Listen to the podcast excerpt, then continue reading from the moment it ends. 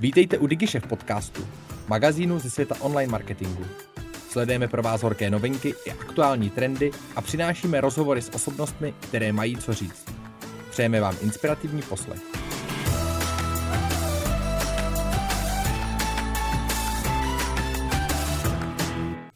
Vítam vás v podcaste, kde sa porozprávame o novinkách z oblasti SEO. Moje meno je Richard Klačko a pracujem ako team leader SEO oddelenia v digitálnej agentúre Taste. Prajem vám príjemný posluch.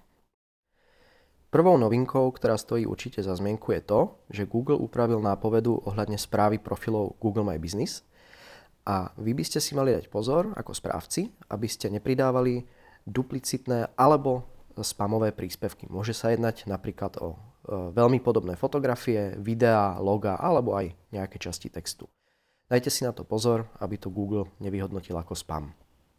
Ďalšou novinkou je dynamické rendrovanie obsahu a podľa nápovedy Google už tento formát viac nie je dlhodobo vhodným riešením pre weby, ktorých obsah je načítaný pomocou JavaScriptu. John Miller ohľadne tohoto mal nejaké vyjadrenie a povedal, že z dynamického rendrovania je teda dobré prejsť na tzv. server-side rendering, pričom obsah, javascriptový obsah je načítaný už priamo na servery. Zároveň však ale povedal, že pokiaľ web nepotrebuje riešiť tento, tento, túto zmenu rendrovania obsahu, tak to nie je nevyhnutné. S prechodom na server-side rendering žiadny bonus v oblasti SEO nepríde. Takže nie je potreba to brať s nejakou panikou a netreba to okamžite začať riešiť. Ďalšia novinka, alebo viac noviniek, sa týka konkrétne nástroja Google Search Console, kde sa dejú neustále zmeny.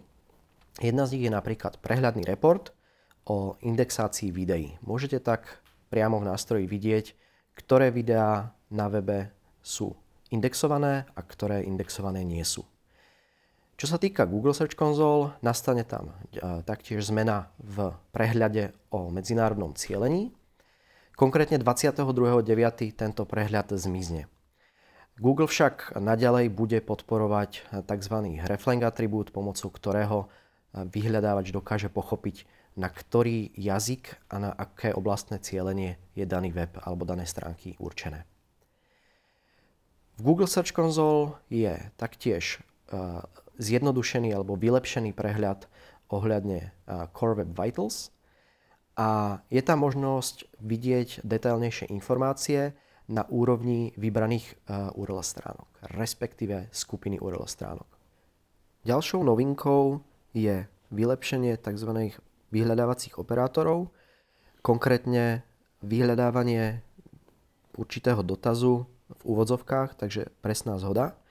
Google vylepšil v tomto prípade výsledky pričom vždycky v úrivku textu, ktorý sa vo výsledkoch zobrazí, bude ten daný e, presne vyhľadávaný dotaz e, zvýraznený tučným písmom a bude tam zároveň aj zobrazený okolný text, aby sa užívateľ mohol následne na stránke vedieť lepšie orientovať. Novinkou e, v štrukturovaných datách, konkrétne produktových recenzií, je možnosť pridávať plusy a mínusy. Konkrétne to môžete nájsť v schema.org ako positive note a negative note.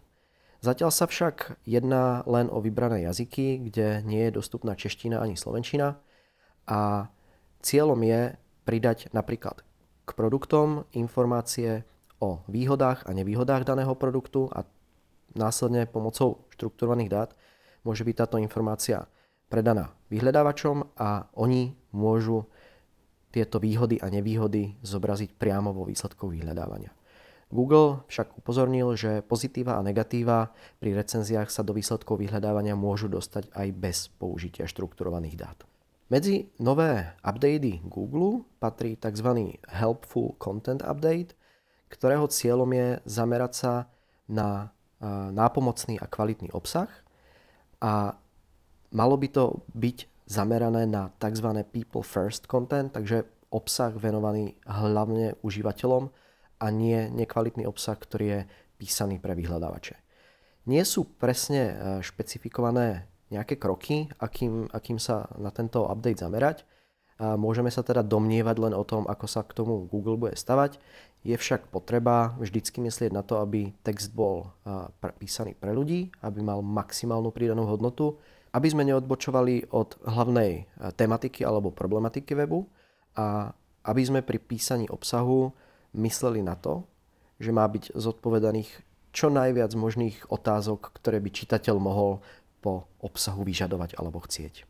Nástroj eh, Google Keyword Planner má novú funkciu a konkrétne zgrupovanie kľúčových slov. Táto funkcia je alebo bola už predstavená v roku 2021, ale bola eh, určená, bola dostupná len pre vybraný počet užívateľov. Teraz by to malo byť postupne eh, prístupné pre všetkých a jedná sa o akési automatizované usporiadávanie kľúčových slov do, do jednotlivých ad group, čo by malo teda uľahčiť prácu PPC špecialistom.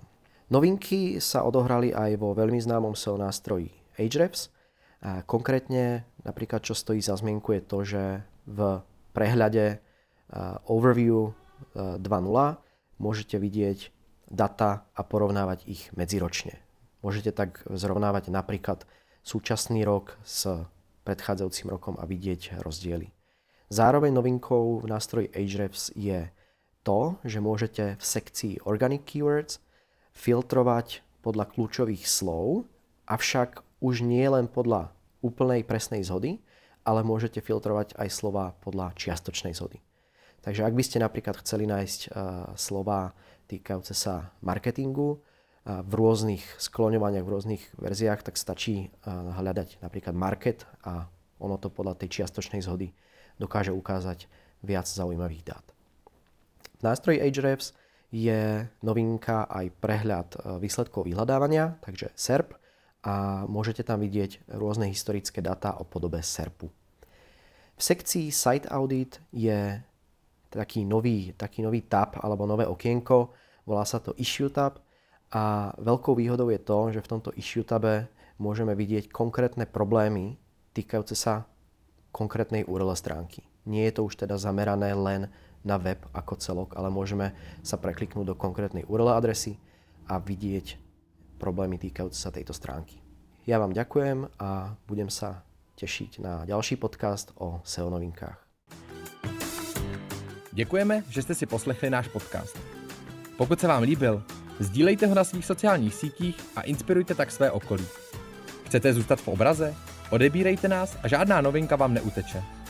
Napadá vás zajímavé téma nebo host, kterého máme vyspovídat? Dejte nám vědět. Naschledanou u dalších dílů.